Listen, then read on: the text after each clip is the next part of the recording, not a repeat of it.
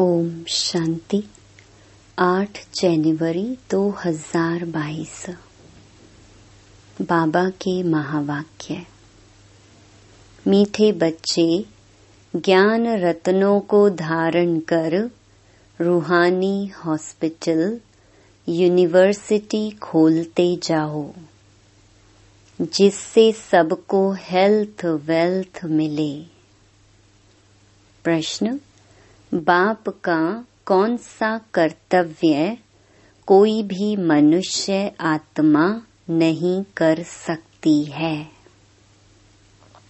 उत्तर, आत्मा को ज्ञान का इंजेक्शन लगाकर उसे सदा के लिए निरोगी बनाना, यह कर्तव्य कोई भी मनुष्य नहीं कर सकते। जो आत्मा को निर्लेप मानते, वह ज्ञान का इंजेक्शन कैसे लगाएँगे? यह कर्तव्य एक अविनाशी सर्जन का ही है, जो ऐसी ज्ञान योग की दवाई देते हैं, जिससे आधा कल्प के लिए आत्मा और शरीर दोनों ही हेल्दी वेल्दी बन जाते हैं। गीत, यह वक्त जा रहा है। ओम शांति। यह किसने कहा कि बाकी थोड़ा समय है? बहुत गई, अब थोड़ी की भी थोड़ी रही। अब तुम इस पुरानी दुनिया में बैठे हो। यहाँ तो दुख ही दुख है, सुख का नाम निशान नहीं है। सुख है ही सुख धाम में, कलयुग को कहते हैं दुख धाम। अब बाबा कहते हैं, जबकि मैं आया हूँ, तुमको सुख धाम ले चलने के लिए तो फिर क्यों रुके हुए हो? दुख धाम से क्यों दिल लगी हुई है? दुख धाम के भातियों से, अथवा इस पुराने शरीर से क्यों दिल लगी है? हम आए हैं तुमको सुख धाम में ले चलने के लिए। सन्यासी कहते हैं इस दुनिया का सुख तो काग विष्टा समान है, इसलिए उनका सन्यास करते हैं। तुम बच्चों को अब सुख धाम का साक्षात्कार हुआ है। यह पढ़ाई है ही सुख धाम के लिए, और इस पढ़ाई में कोई भी तकलीफ़ नहीं है। बाप को याद करना है। इस याद से भी तुम निरोगी बनेंगे। तुम्हारी काया कल्प वृक्ष समान बड़ी होगी। यह जो मनुष्य सृष्टि का झाड़ है, उनकी आयु पाँच हज़ार वर्ष है। उसमें आधा कल्प सुख आधा कल्प दुख है। दुख तो आधा कल्प तुमने देखा। बाप कहते हैं, पवित्र दुनिया में चलना है तो पवित्र बनो। श्रीमत कहती है, यह विष की लेन देन छोड़ दो। ज्ञान और योग की धारणा करो। जितना ज्ञान रतन धारण करेंगे उतना निरोगी बनेंगे। बाप ने समझाया है यह रूहानी हॉस्पिटल भी है तो यूनिवर्सिटी भी है। परम पिता परमात्मा आकर रूहानी हॉस्पिटल और यूनिवर्सिटी स्थापन करते हैं। हॉस्पिटल तो दुनिया में बहुत हैं, लेकिन ऐसी हॉस्पिटल और यूनिवर्सिटी दोनों इकट्ठी कहीं नहीं होती। यहाँ यह वंडर है। हॉस्पिटल और यूनिवर्सिटी, हेल्थ और वेल्थ इकट्ठी मिलती है। फिर क्यों नहीं इस खजाने को लेने के लिए खड़े हो जाते हो? आजकल करते अचानक ही विनाश आ जाएगा। बाप श्रेष्ठ ते श्रेष्ठ मत देते हैं। तुम गवर्नमेंट को भी समझाओ। इस समय बेहद का बाप ऐसी हॉस्पिटल और यूनिवर्सिटी खोलते हैं, जो सबको हेल्थ वेल्थ दोनों मिले। गवर्नमेंट भी हॉस्पिटल यूनिवर्सिटी खोलती है। उनको समझाओ, इस जिस्मानी हॉस्पिटल खोलने से क्या होगा? यह तो आधा कल्प से चलती आई हैं, और मरीज़ भी बनते ही आए हैं। यह है फिर रूहानी हॉस्पिटल और यूनिवर्सिटी। इससे मनुष्य 21 जन्मों के लिए एवर हेल्दी, वेल्दी बन सकते हैं। तो एजुकेशन मिनिस्टर, हेल्थ मिनिस्टर को भी समझाओ कि बेहद के बाप ने यह कंबाइंड हॉस्पिटल और यूनिवर्सिटी दोनों खोली हैं। आपको भी राय देते हैं, ऐसे खोलो तो मनुष्यों का कल्याण हो जाए। बाकी यह बीमारियाँ आदि तो जब से रावण राज्य शुरू हुआ है, तब से शुरू हुई हैं। आगे तो वैद्य की दवाइयाँ थीं, अब तो अंग्रेज़ी दवाइयाँ बहुत निकली हैं। यह है अविनाशी सर्जन। जो अविनाशी दवाई देते हैं, तब गाया जाता है, ज्ञान अंजन सतगुरु दिया ज्ञान इंजेक्शन रूहानी बाप ही लगाते हैं आत्माओं को। और कोई आत्मा को इंजेक्शन लगाने वाला हो नहीं सकता। वह तो कह देते हैं, आत्मा निर्लेप है। तो तुम समझाओ उस हॉस्पिटल और यूनिवर्सिटी में तो लाखों रुपया खर्चा लग जाता है। यहाँ तो खर्चे की कोई बात नहीं। तीन पैर पृथ्वी चाहिए, जो कोई भी आए तो उनको समझाया जाए। बाप को याद करो तो एवर हेल्थी बनेंगे, और चक्कर को जानने से चक्रवर्ती राजा बनेंगे। धनवान होगा तो बड़ी हॉस्पिटल यूनिवर्सिटी खोलेंगे। गरीब छोटी खोलेंगे। गवर्नमेंट कितने खोलती है? आजकल तो टेंट आदि लगाकर भी पढ़ाते हैं और दो तीन सेशन रखते हैं क्योंकि जगह नहीं है, पैसे नहीं है। इसमें खर्चे की कोई बात नहीं। कोई भी जगह मिले, कोई औज़ार आदि तो रखने नहीं है। बड़ी सिंपल बात है। पुरुष भी खोलते हैं, माताएँ भी खोलती हैं। बाप कहते हैं, तुम ही खोलो, तुम ही संभालो। जो करेगा, सो पाएगा। बहुतों का कल्याण होगा। बेहद का बाप श्रीमत देते हैं, श्रेष्ठ बनने के लिए। बहुत हैं, जो सुनते हैं, परंतु करते नहीं हैं, क्योंकि तकदीर में नहीं है। हेल्थ वेल्थ मिलती है बाप से। बाबा, वैकुंठ की बादशाही देने आए हैं, हीरे जवाहरों के महल मिलेंगे। भारत में ही लक्ष्मी नारायण का राज्य था। ज़रूर उन्हों को बाप ने वर्षा दिया होगा।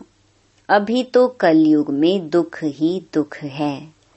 फिर सतयुग की स्थापना मुझे ही करनी है। मनुष्य कोई हॉस्पिटल आदि खोलते हैं तो उद्घाटन करते हैं। बाप कहते हैं, मैं स्वर्ग का उद्घाटन करता हूँ। अब तुम श्रीमत पर स्वर्ग के लायक बनो। कल्प कल्प, तुम लायक बनते हो। यह नई बात नहीं है। देखा जाता है, गरीब बहुत आते हैं। बाबा भी कहते हैं, मैं गरीब निवाज हूँ। साहूकारों के पास धन बहुत है, इसीलिए वह समझते हैं, हम स्वर्ग में बैठे हैं। भारत गरीब है, उनमें भी जो अधिक गरीब हैं, उन्हों को ही बाप उठाते हैं। साहूकार तो नींद में सोए पड़े हैं। कितना ज्ञान और योग बाबा सिखलाते हैं। तीसरा नेत्र भी बाबा ही देते हैं, जिससे तुम सारे चक्कर को जान जाते हो। बाकी सब घोर अंधियारे में हैं। ड्रामा के आदि मध्य अंत का किसको भी पता नहीं है। पतित पावन बाप को ही भूल गए हैं। शिव परमात्मा के लिए कह देते हैं, ठिक्कर भित्तर में है। तुम जानते हो, अभी सबकी कयामत का समय है। आग में जल मर खत्म होंगे, फिर सबको वापस ले जाऊँगा साथ में। मैं पंडा बन आया हूँ तुम पांडव सेना हो होना वह जिस्मानी यात्रा पर ले जाते हैं। वह जन्म जन्मांतर करते आए हैं। यह है रूहानी तीर्थ। इसमें चलना फिरना नहीं पड़ता है। बाप कहते हैं, सिर्फ़ मुझे याद करो। रात को भी जाग कर मुझे याद करो। मेरे साथ बुद्धि का योग लगाओ। नींद को जीतने वाले बनो तो तुम नज़दीक आते जाएँगे। वह है कुख वंशावली ब्राह्मण। तुम हो ब्रह्मा मुख वंशावली ब्राह्मण। अभी तुम रूहानी यात्रा में तत्पर हो, तुम्हें पवित्र रहना है। वह ब्राह्मण लोग खुद ही अपवित्र हैं तो औरों को पवित्र बना न सके। तुमको तो पवित्र रहना है। रुद्र ज्ञान यज्ञ में पवित्र ब्राह्मण ही रहते हैं। वह ब्राह्मण लोग खुद ही अपवित्र हैं तो औरों को पवित्र बना न सके। तुमको तो पवित्र रहना है।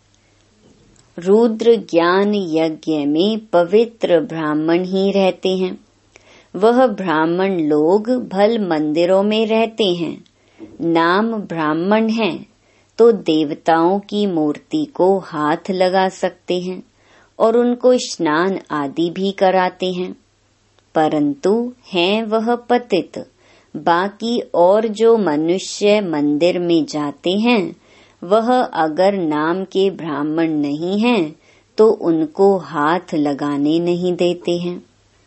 ब्राह्मणों का मान बहुत है, परंतु हैं पतित विकारी। कोई कोई ब्रह्मचारी होंगे, बाप आकर समझाते हैं, सच्चे सच्चे ब्राह्मण ब्राह्मणिया वह हैं, जो 21 कुल का उद्धार करें। कन्या अगर उद्धार करती होगी तो उनकी माँ बाप भी होंगे। यह माँ बाप सिखलाते हैं, तुम 21 पीढ़ी स्वर्ग का मालिक बन सकती हो। बच्चे जानते हैं, बाप है गुप्त।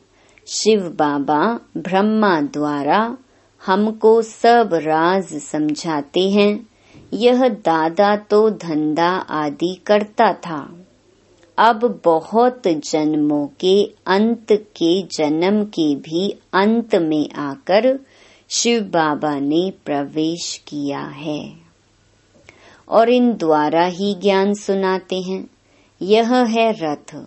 शिव बाबा है रथी। अब निराकार परमात्मा समझाते हैं यह रथ बहुत जन्मों का पतित है। पहले पहले यही पावन बन जाते हैं, नज़दीक में हैं। यह ऐसे नहीं कहते कि मैं भगवान हूँ। यह कहते मेरा, यह बहुत जन्मों के अंत के अंत का जन्म है। वानप्रस्थ अवस्था है। पतित है। बाबा ने इसमें प्रवेश किया है। अब बाप कहते हैं, तुम अपने जन्मों को नहीं जानते हो। मैं तुमको बताता हूँ, यह भी बुद्धि में आता है, पतित पावन परम पिता परमात्मा ही है। वह बाप भी है, टीचर भी है, गुरु भी है। सारे ड्रामा के आदि मध्य अंत का राज समझाते हैं। तुम जानते हो, बाबा हमको साथ ले जाएँगे। इस बाप, टीचर, गुरु की राय लेने से तुम ऊंच पद पाएँगे। कितना अच्छी रीति समझाते हैं। कोई तो धारणा कर श्रीमत पर चलकर ऊंच पद पाते हैं। जो श्रीमत नहीं मानते हैं, वह ऊंच पद नहीं पाते हैं। बाबा कहते हैं, सुख धाम और शांति धाम को याद कर, इस दुख धाम को भूलते जाओ। अपने को अशरीरी समझो। अब हम वापस जा रहे हैं। बाबा लेने आई हैं। हर एक को अपना अपना पार्ट रिपीट करना है। हर एक की आत्मा अविनाशी पार्ट धारी है। दुनिया में कब प्रलय होती नहीं, यह दुख धाम है। फिर जाएँगे शांति धाम और सुख धाम में। यह बुद्धि में स्वदर्शन चक्कर चलाते रहो और पवित्र रहो तो बेड़ा पार हो जाएगा। तुम काल पर विजय पा रहे हो, वहाँ तुम्हारी अकाले मृत्यु नहीं होती है। जैसे सर्प पुरानी खाल छोड़ नई लेते हैं वैसे तुम भी खाल बदल नई ले लेंगे। ऐसी अवस्था यहाँ बनानी है। बस हम यह शरीर छोड़ स्वीट होम में जाएँगे। हमको काल खा नहीं सकता। सर्प का मिसाल वास्तव में सन्यासी दे नहीं सकते। भ्रमरी का मिसाल भी प्रवृत्ति मार्ग वालों का है। कहते हैं सेकंड में जीवन मुक्ति दे सकते हैं, जनक मिसल। यह भी कॉपी करते हैं। जीवन मुक्ति में दोनों ही चाहिए। वह सन्यासी जीवन मुक्ति कैसे दे सकते हैं? अब बाप कहते हैं, चलो वापस।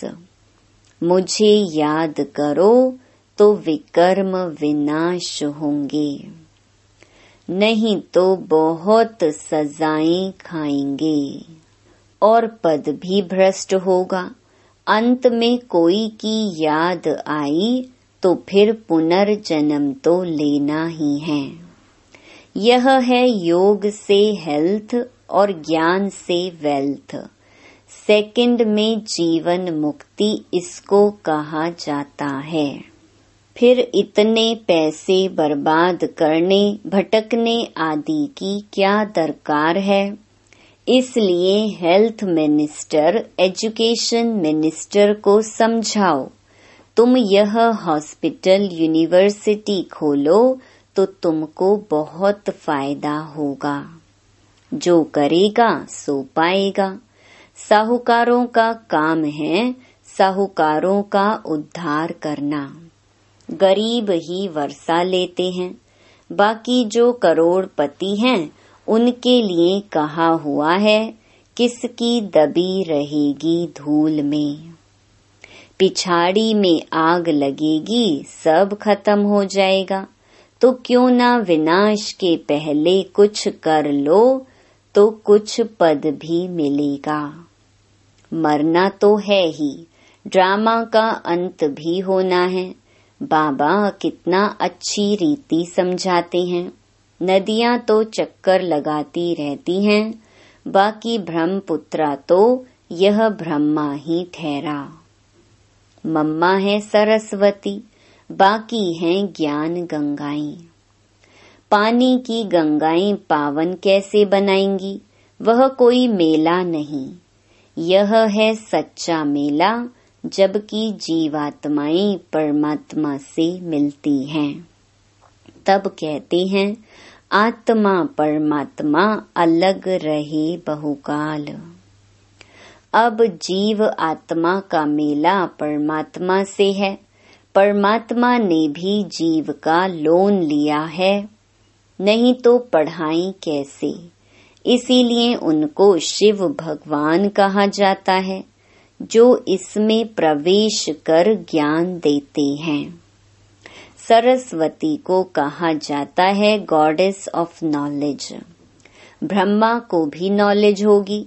उनको नॉलेज देने वाला कौन? ज्ञान का सागर।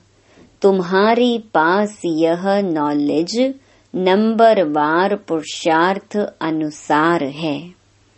तो यह नॉलेज धारण कर श्रीमत पर चलना है। सारा मदार पवित्रता पर है। इस पर ही अबलाओं पर अत्याचार होते हैं। द्रौपदी ने पुकारा है, सहन करते करते इक्कीस जन्मों के लिए नगन होने से बच जाती हैं। गीता में भी है मैं साधुओं का भी उद्धार करता हूँ। परंतु साधु लोग यह अक्षर सुनाते नहीं हैं। तुम जानते हो, इस समय सारी दुनिया रिश्वत खोर बन गई है, इसीलिए इन सब का विनाश होना ही है। जिनको वर्षा लेना होगा, वही लेंगे। बाबा को कई बच्चियाँ कहती हैं, हम गरीब घर में होती तो कितना अच्छा होता। साहूकार लोग तो बाहर निकलने नहीं देते हैं। बाबा, हम कन्याएँ होती तो कितना अच्छा होता। माताओं को सीढ़ी उतरनी पड़ती है। बाबा कहते हैं, वर्षा ले लो। मनुष्य को मरने में देरी नहीं लगती है। आफतें आदि बहुत होती हैं। आप सिर्फ़ अपने को आत्मा समझ, मुझ बाप को याद करो। चौरासी जन्म पूरे हुए, अब वापस घर चलना है कि यहाँ ही गोते खाने हैं। मन मना भव, मध्याजी भव, रावण के वर्षे को भूलो। रावण श्राप देते हैं। बाप कहते हैं, बच्चे बनेंगे तो वर्षा पाएँगे। श्रीमत पर नहीं चलेंगे तो वर्षा कैसे पाएँगे? यह रूहानी हॉस्पिटल खोलते जाओ। ज़मीन पड़ी रहती है, किराए पर दें तो भी अच्छा है। बहुत फ़ायदा है। अच्छा मीठे मीठे सिकीलधे बच्चों प्रति मात पिता बाप दादा का याद प्यार और गुड मॉर्निंग। रूहानी बाप की रूहानी बच्चों को नमस्ते। धारणा के लिए मुख्य सार। पहला, बाप के समीप आने के लिए रूहानी यात्रा पर रहना है। रात को जागकर भी यह बुद्धि की यात्रा ज़रूर करनी है। दूसरा, सच्चे सच्चे ब्राह्मण बन इक्कीस कुल का उद्धार करना है, स्वदर्शन चक्रधारी बनना है। काल पर विजय पाने के लिए इस पुरानी खाल से ममत्व निकाल देना है। वरदान, रूहानियत द्वारा वृत्ति, दृष्टि, बोल और कर्म को रॉयल बनाने वाले ब्रह्मा बाप समान भव। ब्रह्मा बाप के बोल, चाल चेहरे और चलन में जो रॉयल्टी देखी, उसमें फॉलो करो। जैसे ब्रह्मा बाप ने कभी छोटी छोटी बातों में अपनी बुद्धि व समय नहीं दिया, उनके मुख से कभी साधारण बोल नहीं निकले। हर बोल युक्ति युक्त अर्थात व्यर्थ भाव से परे अव्यक्त भाव और भावना वाले रहे। उनकी वृत्ति हर आत्मा प्रति सदा शुभ भावना, शुभ कामना वाली रही। दृष्टि से सबको फरिश्ते रूप में देखा। कर्म से सदा सुख दिया और सुख लिया। ऐसे फॉलो करो, तब कहेंगे ब्रह्मा बाप समान। स्लोगन, मेहनत के बजाय मोहब्बत के झूले में झूलना ही श्रेष्ठ भाग्यवान की निशानी है। लवलीन स्थिति का अनुभव जैसे लौकिक रीति से कोई किसके स्नेह में लवलीन होता है तो चेहरे से, नैनों से, वाणी से अनुभव होता है कि यह लवलीन है, आशिक है। ऐसे आपके अंदर बाप का स्नेह इमर्ज हो तो आपके बोल औरों को भी स्नेह में घायल कर देंगे।